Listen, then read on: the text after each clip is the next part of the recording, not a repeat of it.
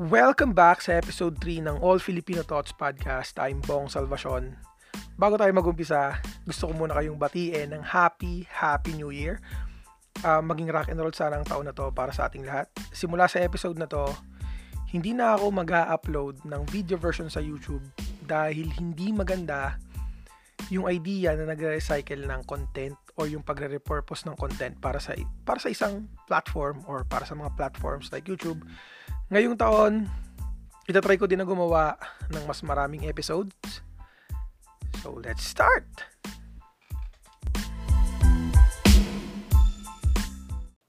Ang pag-uusapan natin ngayong week na to ay kung bakit magulo ang gobyerno ng Pilipinas.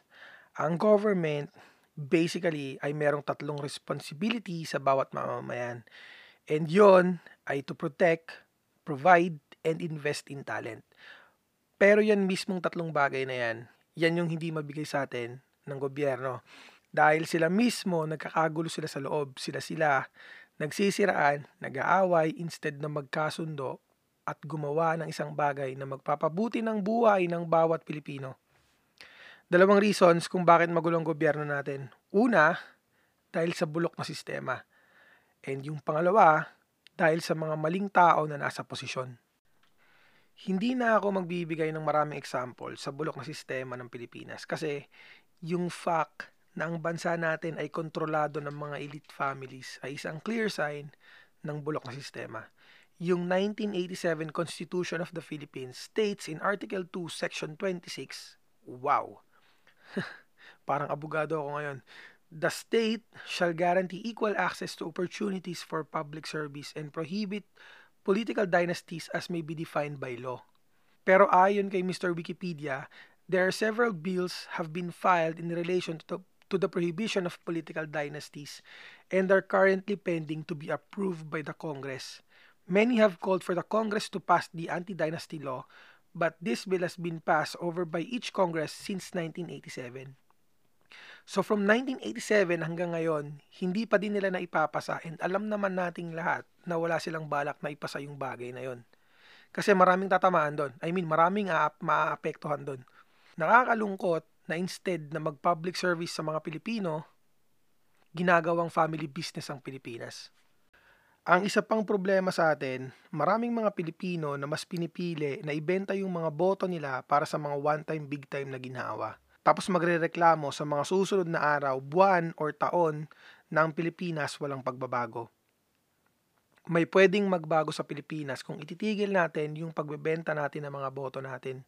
Walang bibili ng boto kung walang nagbebenta. Minsan, kailangan natin mag-sacrifice for the sake of something more important, kagaya ng pag-unlad ng Pilipinas or isang maayos na gobyerno. Kasi isa pang problema natin mga Pilipino ay basta okay tayo, bahala na si Batman sa iba. Tandaan natin na tayo as voters, nasa atin yung power para maglagay ng tao sa posisyon and tayo din yung may power para magalis ng tao sa posisyon. Ang hirap sa ating mga Pilipino, alam na nga natin na loko-loko, binoboto pa din natin. Alam na natin na magnanakaw lang, iboboto pa din. I mean, bastusan na yon harapan. Tapos mananalo sa elections kapag nasa posisyon na mag-uumpisang gumawa ng kalokohan tapos manggugulo wala namang problema na mag-oppose ka sa isang bagay. Actually, magandang sign um, yung opposition sa isang healthy na government kasi hindi lahat pumapayag sa gusto ng isa na babalanse. Pero yung magsisiraan sila sa loob, yun yung hindi maganda eh. I mean, seriously, kung, kung gusto natin na maging maayos ang gobyerno natin, gumising tayo at umpisa natin na bumoto ng tama. Isa pang matinding problema natin sa Pilipinas is bawat politiko may personal agenda. Kaya sila nagkakagulo kasi pinipilit nila yung mga agenda nila hanggang sa matapos ang araw or yung mga terms nila nang walang nangyayari. Kasi by the end of the day, alam naman nating lahat, hindi naman sila yung magugutom eh. I mean, most of them galing sa mga mayayaman na pamilya. So yung sinasabi ng mga Pilipino na hirap at gutom, hindi nila naiintindihan yon Kasi kung naiintindihan, kung naiintindihan nila, matagal lang may nagbago. Pero dahil walang nagbabago sa Pilipinas, ibig sabihin lang noon na inuuna nila yung mga sarili nila, hindi yung mga tao na dapat pinagsisilbihan nila.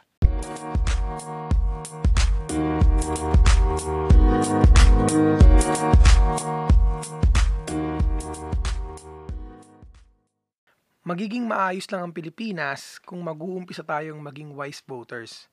Bantayan natin yung mga tao na nasa posisyon ngayon. Yung mga walang nagawang maayos, hindi na natin iboboto sa susunod. Yung mga tao na wala pa sa posisyon, gawa ng background check. Kung may case or may ginawang kalokohan, kahit na maliit na bagay lang, wag na natin iboto para hindi tayo naglolokohan.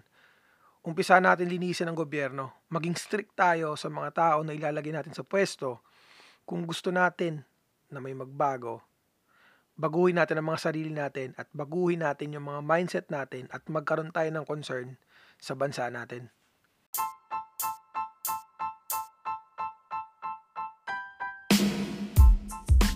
Pero syempre, lahat ng to ay personal opinion ko. Kung meron kang comments or suggestion, I'm on Twitter at Bong Salvacion. Follow me on Instagram at Bong Salvacion And pwede rin kayong mag-iwan ng voice message sa Anchor kasi nandun yung podcast ko sa anchor.fm. Just download the app at Google Play or sa App Store. I'm Bong Salvacion and this is All Filipino Thoughts Podcast. See you sa susunod na episode. Rock and roll!